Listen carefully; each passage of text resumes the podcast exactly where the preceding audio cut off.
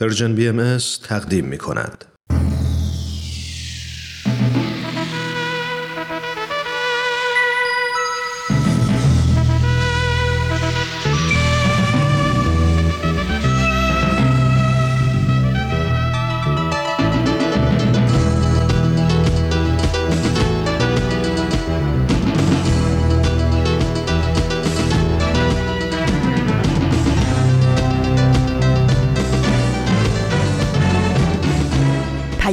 دوست، برنامه‌ای برای تفاهم و پیوند دلها.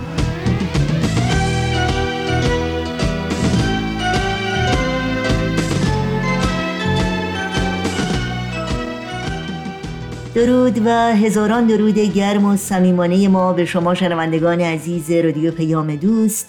امیدواریم در هر کجا که با برنامه‌های امروز رادیو پیام دوست همراه هستید شاد و تندرست و ایمن باشید و با دلی گرم و سرشار از امید و اطمینان اوقاتتون رو سپری کنید.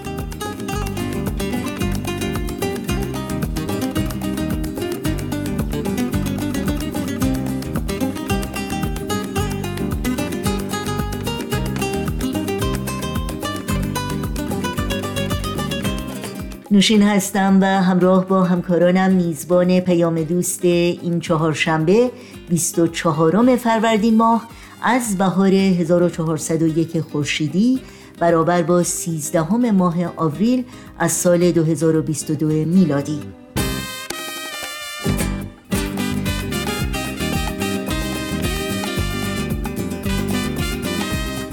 بخش‌های پیام دوست امروز شامل برنامه بدون تمر، بدون تاریخ و برنامه خبرنگار خواهد بود که امیدواریم همراهی کنید و از این برنامه ها لذت ببرید. همیشه و مشتاقانه منتظر نظرها و پیشنهادهای شما هم هستیم. با ما در تماس باشید و از این راه در تهیه برنامه ها با ما همکاری کنید. از طریق ایمیل آدرس ما هست info at persianbms dot org. شماره تلفن ما صفر صفر یک هفت صفر سه شش هفت یک هشت هشت هشت هشت و از طریق واتساپ شما میتونید با شماره صفر صفر یک دویست و چهل پانصد و شصت بیست و چهار چهارده با ما در تماس باشید. در شبکه‌های اجتماعی هم میتونید برنامه‌های ما رو زیر اسم پرژن بی ام اس دنبال بکنید و در صفحه تارنمای ما پرژن بهایی مدیا دات اورگ اطلاعات کامل راه‌های تماس و اطلاعات برنامه‌های دیداری و شنیداری سرویس رسانه‌ای فارسی بهایی رو جستجو کنید.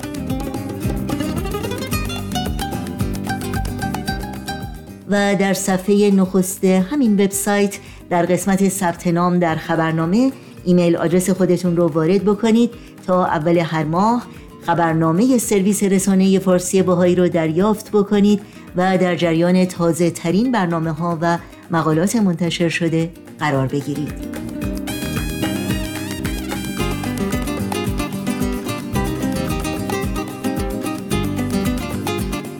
این صدا صدای رادیو پیام دوست و شما شنوندگان عزیز ما هستید. از شما دعوت می‌کنیم در طی ساعت پیش رو با برنامه‌های امروز با ما همراه باشید.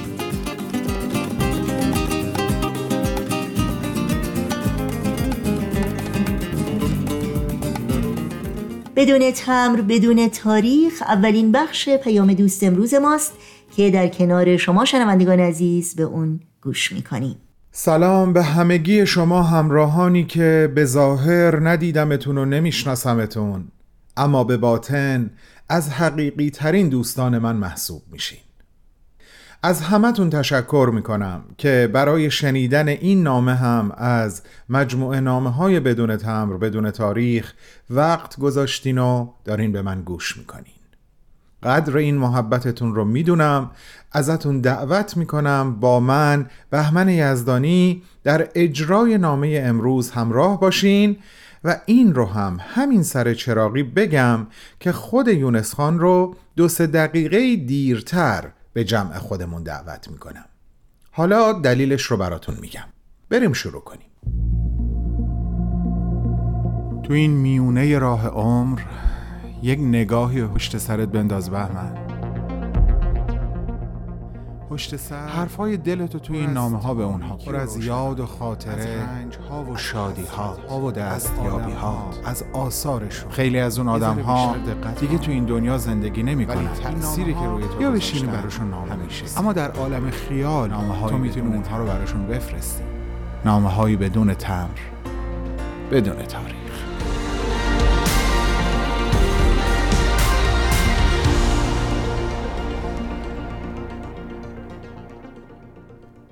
اگه فحوای نامه هفته قبل رو به خاطر داشته باشین، اونجا براتون گفتم که حضرت عبدالبها یه جاهایی، یه وقتهایی از ابراز عشق و محبت دوستدارانشون که به شکل غزل و قصیده نوشته میشد، بیشتر از اون که خوشحال بشن، متأثر و غمگین میشدن. به این دلیل که در اون سروده ها حضرت عبدالبها رو با القابی توصیف و ستایش میکردن که با مقام عبودیت که ایشون عاشقش بودن و هویت خودشون میدونستن و مینامیدن خیلی مغایرت داشت و همین باعث غم و اندوه عمیق حضرت عبدالبها میشد. یک بار همین اتفاق با حضور خود یونس خان رخ داد، به شکلی که قلبش از شدت ناراحتی در حال ایستادن بود، چون احساس میکرد او باعث ناراحتی حضرت عبدالبها شده. اجازه بدین مفصلتر براتون بگم. گویا یکی از همین سروده ها به دست یونس خان رسیده بوده و ایشون منتظر موقعیت مناسبی بودن تا اون رو تقدیم حضرت عبدالبها بکنن. بالاخره اون فرصت دست میده و این کار انجام میشه. ولی وقتی حضرت عبدالبها دو بیت اول رو میخونن، از ادامه دادن منصرف میشن و به قول یونس خان در منتهای حزن و با لحنی غیورانه خطاب به ایشون میفرمایند: تو همینجور کاغذها به دست من میدهی؟ نمیدانی من چقدر از این عناوین محزون میشوم؟ مگر تو هم مرا نشناخته ای؟ اگر تو هم ندانسته باشی پس کی باید بداند؟ نمی بینی شب و روز چه می کنم و چه می نویسم؟ من خود را از تمام احبای جمال مبارک کوچکتر می دانم. این عقیده من است. اگر بد فهمیده ام بگو بد فهمیده ای. این آرزوی من است. این را هم ادعا نمی کنم، چه که از هر ادعایی بیزارم. یونس خان می نویسه: نفسم قطع شد، حیاتم قطع شد، قدرت تکلم که سهله، قدرت تنفس رو هم از دست دادم. این که من باعث ناراحتی ایشون شده بودم از تحملم خارج بود، گویی اصلاً در این دنیا نبودم. دلم می خواست زمین منو ببلعه. صدای پای حضرت عبدالبها بر روی پله های مرمر خیس شده از بارون منو به خودم آورد و به دنبال ایشون روونه کرد.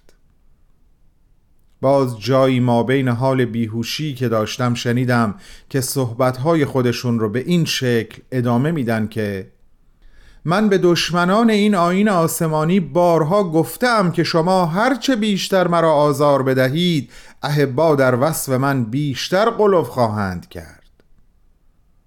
باز ادامه صحبتها رو نشنیدم و به حال احتضار رفتم تا مجددا این کلمات به گوشم خورد: احبا تقصیری ندارند، این کار را از روی عشق و محبت بی حد و حصر انجام میدهند. اینجا بود که کمی به خودم اومدم و نفسم بالا اومد و وقتی که حضرت عبدالبها رو به من کرده فرمودند: تو که نزد من اینقدر عزیز هستی. دیگه من از فرط خوشحالی بقیه حرفاشون رو نمیشنیدم و یا شاید هم چون خیلی بیشتر از لیاقت من در حقم لطف و محبت نثار کردن، ذهنم اون جملات رو در خودش ثبت نکرده و نگه نداشته. فقط آرزو می کردم نیرویی منو به سمت آسمون بکشونه و پرواز بده. حضرت عبدالبها به دلجویی از من برخواسته بودند و این تجربه تلخ و شیرین توامان سرانجام به انتها رسید. نه زمین منو بلعید و نه نیروی منو به آسمون برد و من باقی موندم تا این خاطره رو بنویسم. عزیزانم، یونس خان رو به این دلیل هنوز دعوت نکردم چون دلم نمیخواست با مرور این خاطره محزونش کنم، هرچند که او از عوالم بالا ناظر همه چیز هست. دست کم برای دل خودم این کارو کردم، اما الان دیگه وقتشه. قبل از اینکه دعوتش کنم ولی دو نکته کوچیک هم بگم. یکی این که چون این مطالب رو به شکل خاطرات یونس خان میشنویم، احتمالش خیلی زیاده که نقل و قول هایی که از حضرت عبدالبها شده با اصل صحبت های ایشون تفاوت یا تفاوت هایی داشته باشه. و دوم، این یادآوری که احبا صفتی برای بهائیان و جمال مبارک یکی از القاب حضرت بهاءالله است. دیگه بریم سراغ دعوت یونس خان. مرد عاشق، درود بر تو. ما رو همراهی کن از عالم ملکوت که جمع ما بی حضور خودت صفایی نداره برادر.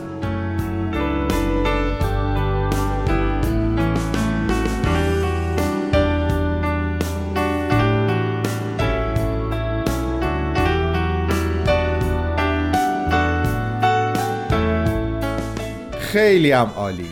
حالا که دیگه جمعمون جمعه و گل مجلسمون هم با ماست، خوب میطلبه و خوب میچسبه بریم سراغ اولین مؤمن ژاپنی که خاطره شیرینش رو به شیرینی برامون نوشتی و به یادگار گذاشتی. چه خوب گفتی یونس خان. واقعا همینطور که شنیدن حکایت اولین فردی که در هر ظهور آسمانی به اون آیین الهی ایمان میاره شنیدنی و تأثیرگذار هست، شنیدن حکایت اولین مؤمن هر کشوری هم سرشار از لطف و یادگیریه. و چه افتخار بزرگی برای هر کسی که باعث و بانی این آغازه. و در ارتباط با شرق دور و کشور ژاپن، این قرعه روحانی به نام خانم هلن گودال اهل کالیفرنیا افتاد که حضرت بهاءالله و آیین بهایی رو به مستخدم ژاپنی خودش معرفی کرد و این آقای ژاپنی به نام یاماموتو به حضرت بهاءالله ایمان آورد. و حالا دارم حال و احوال تو رو حدس میزنم و تجسم میکنم وقتی که نامه خانم گودال به همراه نامه یاماموتو به دستت رسید و تو از نامه دوم فقط امضای ایشون رو که با حروف انگلیسی بود تونستی بخونی. و خب اینجاست که برای بیان حق مطلب باید این چند جمله رو عیناً از رو بخونم. فرمودند خب حالا زبان ژاپنی نمیدانی؟ عرض کردم خیر قربان، زبان انگلیسی را هم زورکی میدانم. تبسمی فرموده فرمودند پس ما با این مکتوب چه بکنیم؟ در قلب عرض کردم هر کاری که با سایر عرایض میکردید. فرمودند بسیار خوب، ما هم توجه به حضرت بهاءالله میکنیم، جواب مینویسیم. و آن جواب این شد.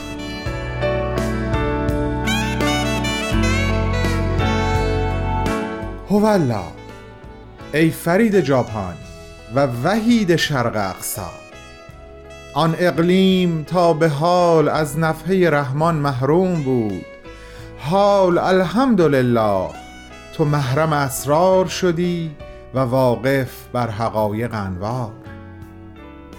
زمینی بودی امیدوارم که آسمانی گردی، ظلمانی بودی آرزویم چنان است که نورانی شوی، گمگشته بودی به سرمنزل جانان پی بردی، ماهی لب تشنه بودی به بحر بی پایان رسیدی، مرغ آواره بودی به گلستان الهی پی بردی، علیل روحانی بودی شفای حقیقی یافتی.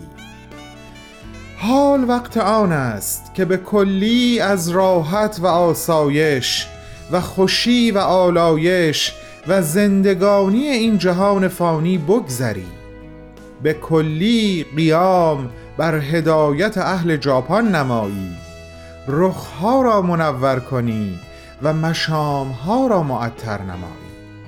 به جنود آسمانی و تأییدات الهی قلوب اهل آن دیار را مسخر فرمایی. از فضل و موهبت پروردگار تعجب منما، چه بسیار که قطره‌ای به فضل حق مانند بحر متموج گشت و ذره‌ای به مثابه آفتاب درخشید. آفتاب حقیقی جهان الهی را روشن نمود و عالم امکان را نورانی فرمود. پرتو فیضش بر شرق و غرب زده و حرارتش در جمیع اقالیم انبات فرموده و چون پرتو و حرارت شمس حقیقت معین و ظهیر است، دیگر چه خواهی؟ باید مانند بلبل معانی در این گلشن گلبانگی زنی که جمیع مرغان چمن را به نغمه و آواز درآری. عبدالبها عباس.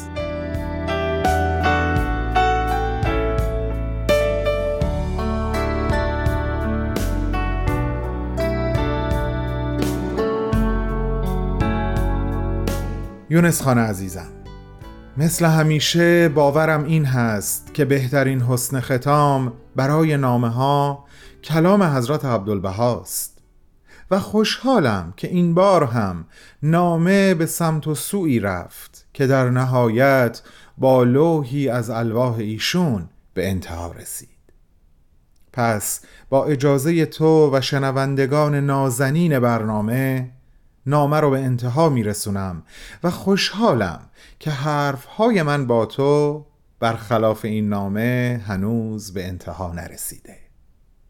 شاید قبلا هم بهت گفته باشم، اما نیاز دارم باز هم بگم که با فکر کردن به تو، زندگی تو و مرور خاطرات تو نه تنها حال خوش وصف ناپذیری رو تجربه می کنم، بلکه تأثیرش رو در جان زندگیم، در جان جانم در میابم. همین حال خوش و همین درک و دریافت رو برای تک تک عزیزانی که این نامه ها رو با من دنبال میکنن آرزو دارم و تا هفته بعد خودم و همگی شما رو به دست های امن و پرمهر حضرت عبدالبها میسپارم. ما رو در محضر او در عالم ملکوت یاد کن یونس خان، به دفعات یاد کن. تا هفت روز دیگه به وقت زمین، همین جا و همین ساعت، بدرود.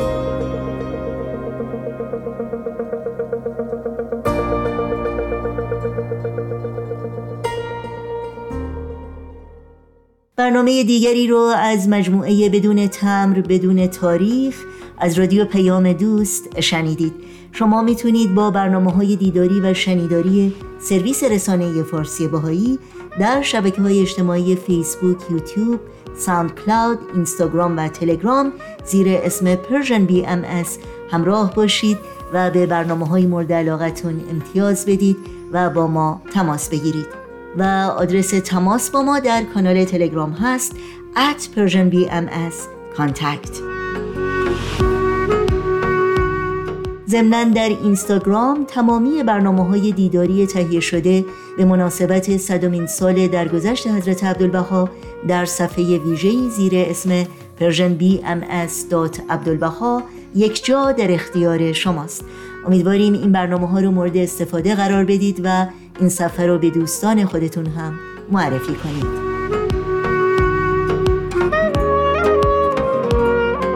شما شنوندگان عزیز رادیو پیام دوست هستید. اگر موافق باشید با هم به قطعه موسیقی گوش کنیم و برنامه‌های امروز رو ادامه بدیم. اگر قصه عاشقی از دل من به سراغ نگار یا بر من نرود، همه خستگی من از رنج سفر به سرای نگاه تو با تو به سر نشود. هجرت ما، به سیاهی نشیند الفت ما. به فنا میروم، به فنا. اگر یاور و همدم من نشوی، به دلم دمی مرهم غم نزنی. به خدا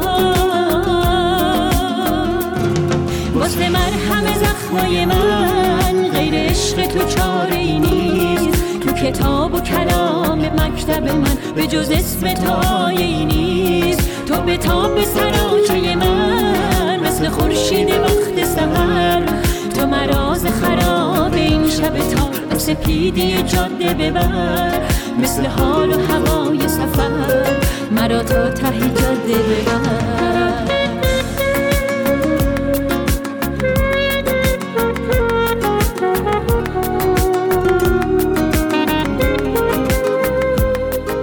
در این بخش از پیام دوست این چهارشنبه خبرنگار برنامه است که تقدیم شما می‌کنیم.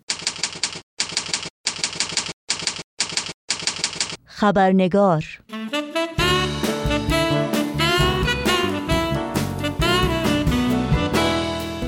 سازمان‌های بین‌المللی از جمله سازمان ملل، بانک جهانی و مجمع جهانی اقتصاد جمعیت جهان را جوان توصیف می‌کنند. در حقیقت بر اساس آخرین آمارها چهل و دو درصد جمعیت جهان زیر سن بیست و پنج سال هستند و شانزده درصد این تعداد یعنی یک ممیز دو بیلیون نفر بین سنین پانزده تا بیست و چهار سال تخمین زده شدند. آماری که همچنان در حال افزایشه. بسیاری از این جوانان در مناطقی زندگی می کنند که درگیر جنگ، خشونت، فقر، ناامنی و ناآرامی است و جوانان از اولین قربانیان این خشونت‌ها و نابسامانی‌ها هستند. این جوانان به طور فزاینده‌ای خواستار بهره‌مندی از فرصت‌های حیاتی و عادلانه برای رشد و پیشرفت و ایجاد ساختارهای سالم و کارآمد اجتماعی هستند، ساختارهایی که بر اساس برابری و کرامت انسانی بنا شدند. نوشین آگاهی هستم. به شما در هر کجا که شنونده این برنامه هستید خوش آمد میگم و خبرنگار امروز رو تقدیم میکنم. و ما خصایل و ویژگی های جوانان چیست؟ جهان امروز ما چه نگاهی به نسل جوان داره و نگاه جوانان به دنیای اطرافشون چگونه است؟ آیا نقش آنان در روند جامعه سازی و نهایتاً ایجاد یک تمدن پویا و نوین جهانی روشن و پذیرفته شده است؟ دیدگاه آیین بهایی در مورد جوانان چیست و چه فعالیت‌هایی رو جامعه جهانی بهایی در این زمینه ارائه میده؟ پاره‌ای از پرسش‌هایی که در خبرنگار امروز با میهمان عزیز برنامه خانم سارا ندافیان، فارغ‌التحصیل رشته عمران، مدرس موسیقی و فعال اجتماعی در میون میگذاریم. از شما دعوت میکنم با گفتگوی امروز خبرنگار همراه باشید.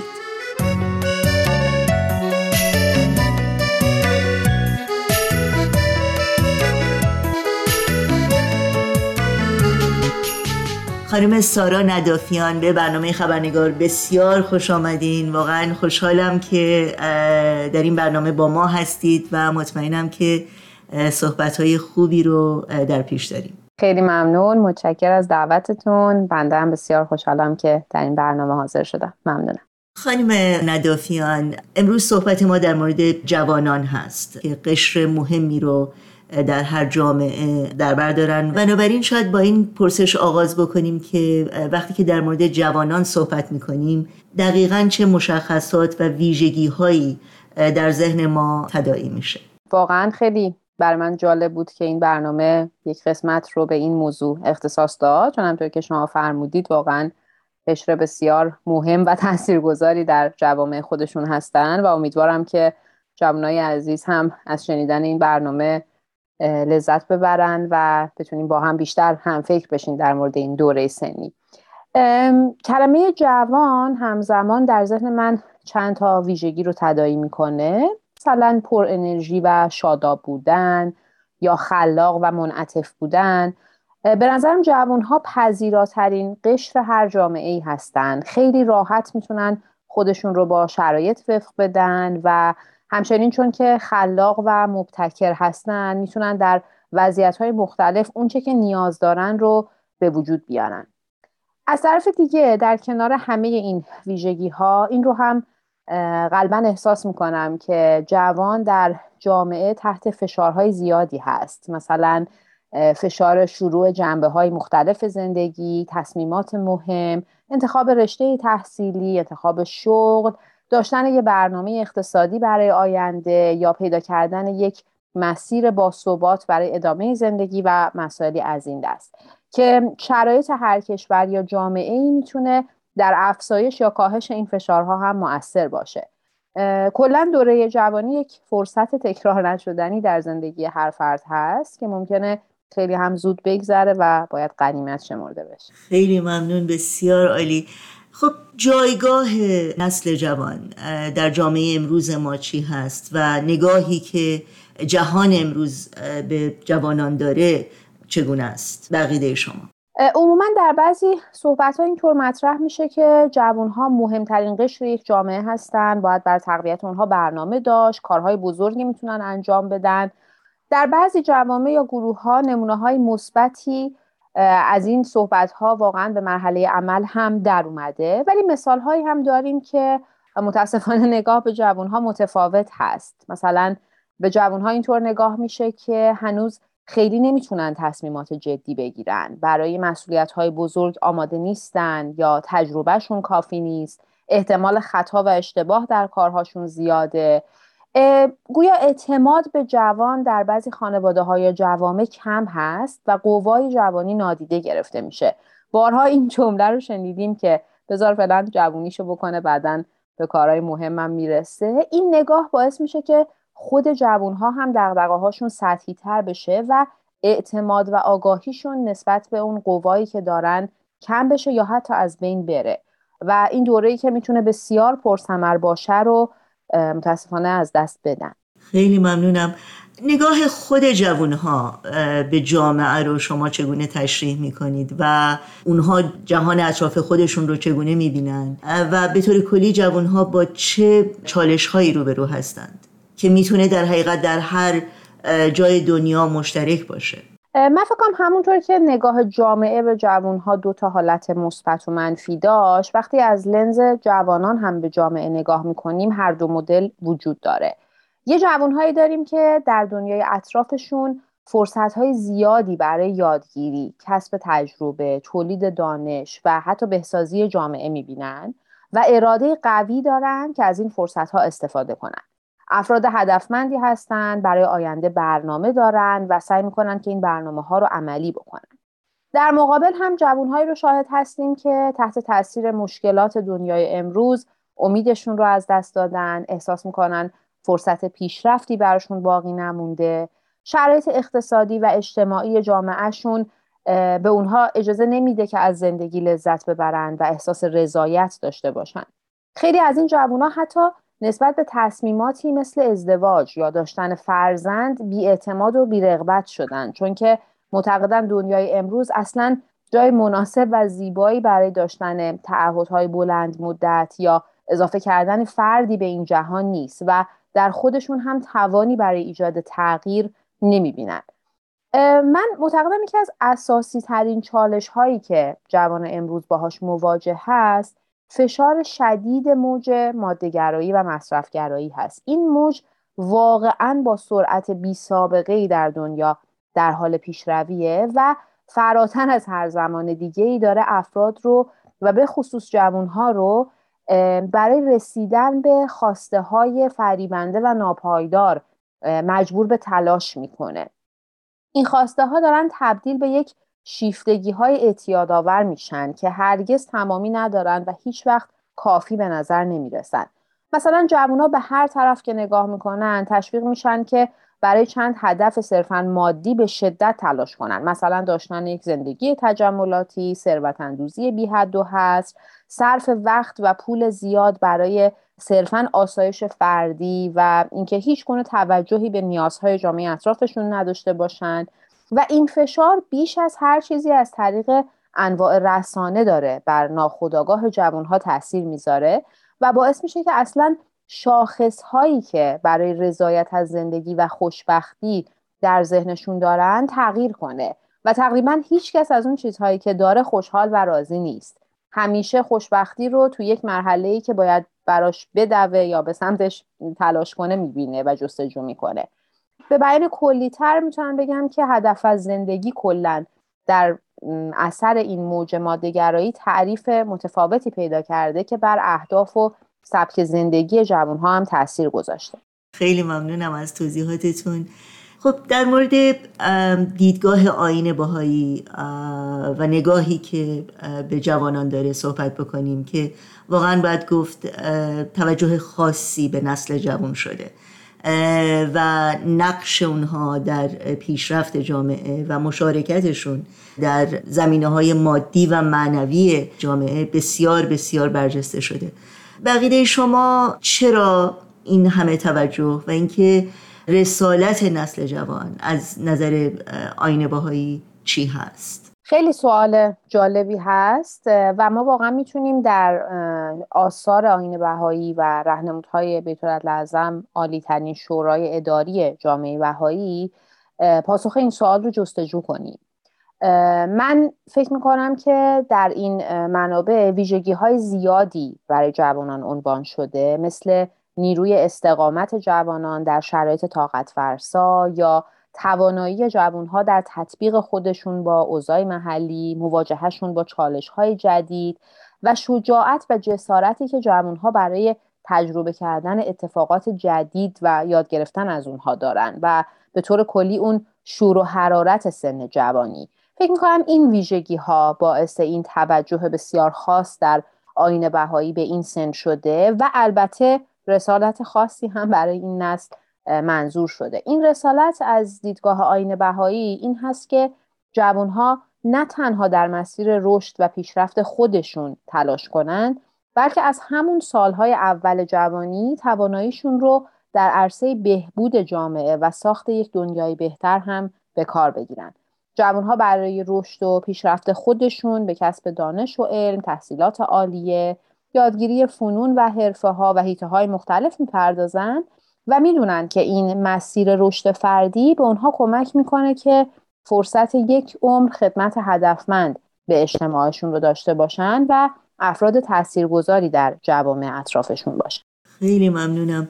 من فقط اشاره بکنم که در مورد آثار بهایی و نامه‌های بیت‌العدل در سایت bahai دات org و کتابخانه آیین بهایی و همینطور در سایت پیام‌ها خط تیره ایران دات org در دسترس همگان هست و میتونن از این منابع برای مطالعه بیشتر استفاده بکنن.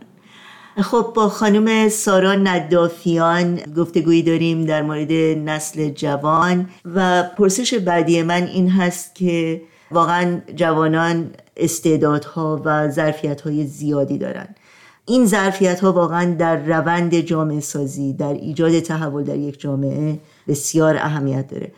تشخیص و شناسایی این توانایی‌ها، این استعدادها آیا یک وظیفه فردی و شخصی هست یا اینکه یک در حقیقت مسئولیت جمعی و اجتماعی؟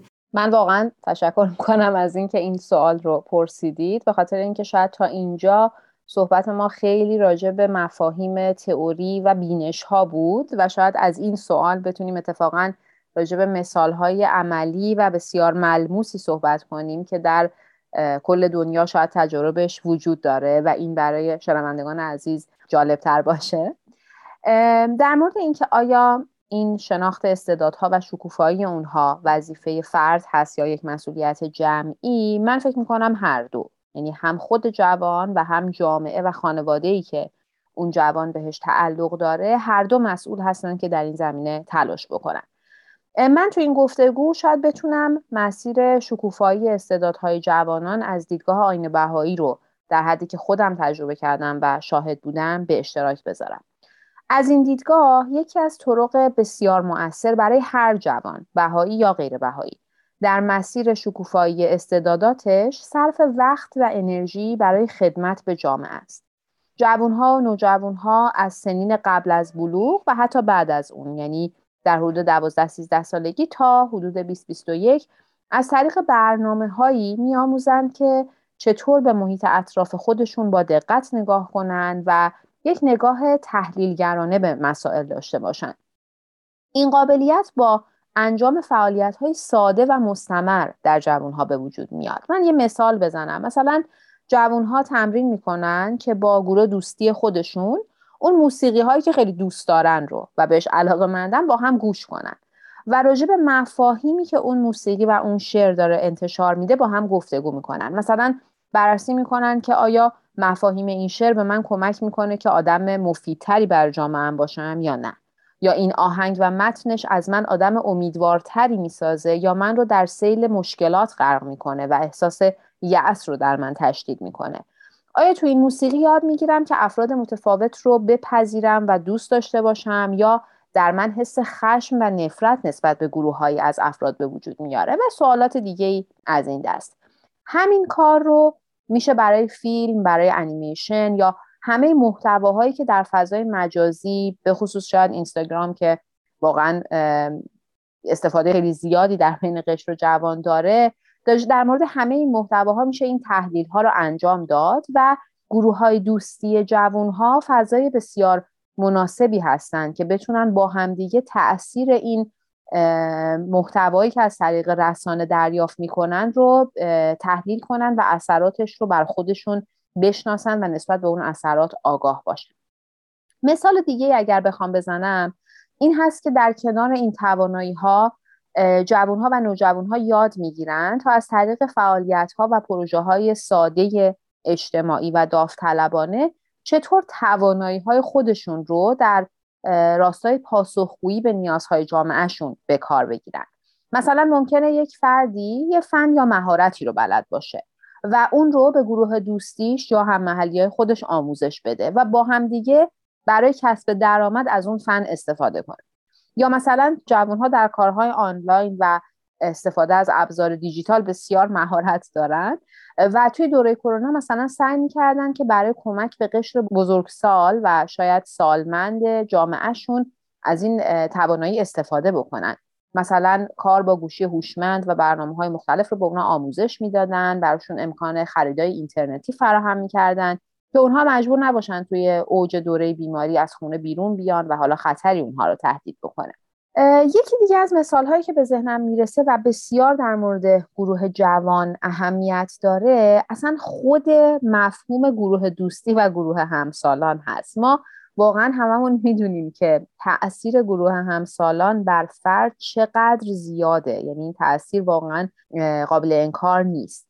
حالا توی این برنامه ها جوان ها یاد میگیرن که با افراد همسن و سال خودشون چطور همکاری کنن، تلاش های همدیگر رو تقویت کنن، یک اراده جمعی داشته باشن و این دایره دوستی رو وسیع و وسیع‌تر بکنن.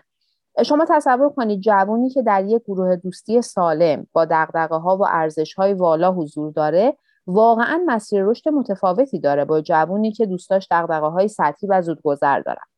مطالعه، تفکر و خدمت به صورت گروهی به این جوان‌ها کمک می‌کنه که گروه‌های دوستی سازنده‌تری اطراف خودشون داشته باشن و در واقع انرژی هر کدومشون در اون گروه دوستی چند برابر میشه. و خب این فعالیت‌ها و برنامه‌هایی که مثال زدم داره به شکل گیری تعداد هرچه بیشتری از این گروه‌ها در سرتاسر دنیا منجر میشه. یکی دیگه از بسترهای مؤثری که به شکوفایی استعدادهای جوانان منجر میشه، در واقع کمکی هست که جوان‌ها میتونن به پرورش و تربیت نسل‌های کوچکتر از خودشون بکنن. مثلا جوانای هفده هجده ساله وقتی که حالا این توانایی‌ها رو کسب کردن و آموزش‌ها رو دیدن، حالا خودشون میشن مربی و همراه کودکان و نوجوانان کوچکتر از خودشون و از طریق این آموزش باز هم خودشون رشد میکنن، هم میتونن الگوی نسل کوچکتر از خودشون باشن و بسیار تاثیرگذار. و در واقع جوانها به علت وضوح ذهنی که نسبت به پیشرفت فرد و جامعه در کنار هم دیگه دارن، تلاش میکنن که ابعاد زندگی خودشون رو با هم یکپارچه و منسجم کنن. مثلا این افراد برای کسب علم و دانش اهمیت زیادی قائل هستند و تلاش میکنن با یک راهکارهای خلاقانه و جذاب اهمیت تحصیل رو برای نسل کوچکترشون هم پررنگ بکنن.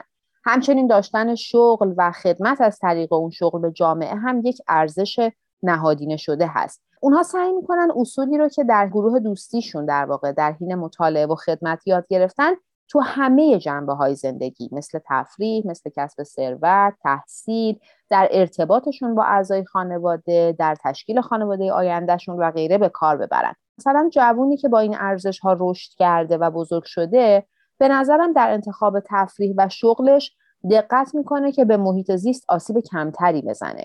دقت میکنه که کمتر توی دام مصرف‌گرایی بیفته و توجه میکنه که آیا ارتباطش با سایر اعضای جامعه آیا در راستای ایجاد دوستی و اتحاد بین اقشار جامعه است یا مثلا خدای نکرده با استفاده از طنزهایی که بر ضد گروه‌های مختلف استفاده میشه داره حس نفرت و خشم رو در گروه‌های مختلف ایجاد میکنه. این آگاهی در جنبه‌های مختلف زندگی نمود پیدا میکنه و پررنگ میشه.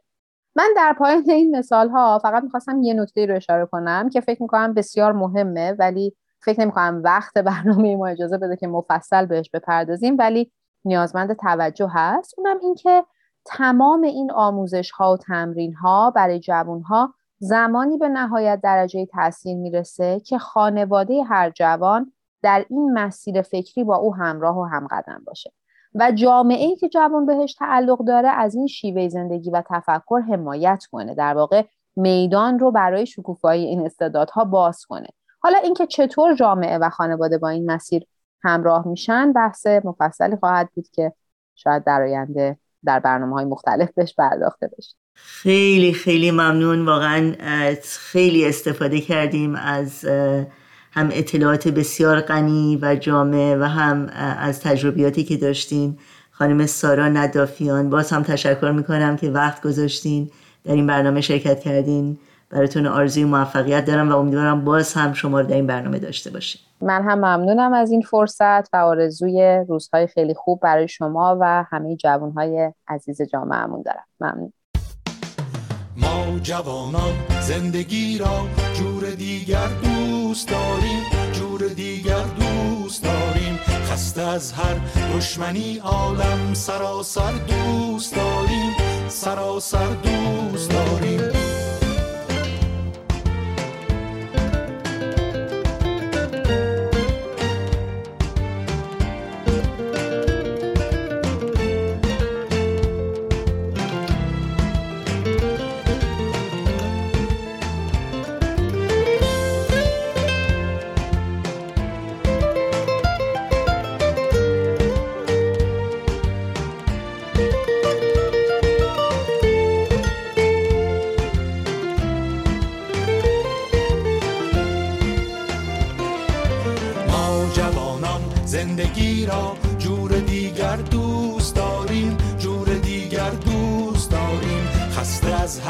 دشمنی عالم سراسر دوست داریم، سراسر دوست داریم. آتش دلهای من سوزد بساط کهنگی ها، آتش دلهای من سوزد بساط کهنگی ها، تازه اندیشی و عشق تازه دلبر دوست داریم، تازه اندیشی و عشق تازه دلبر دوست داریم. ما جوانان زندگی را جور دیگر دوست داریم، جور دیگر دوست داریم.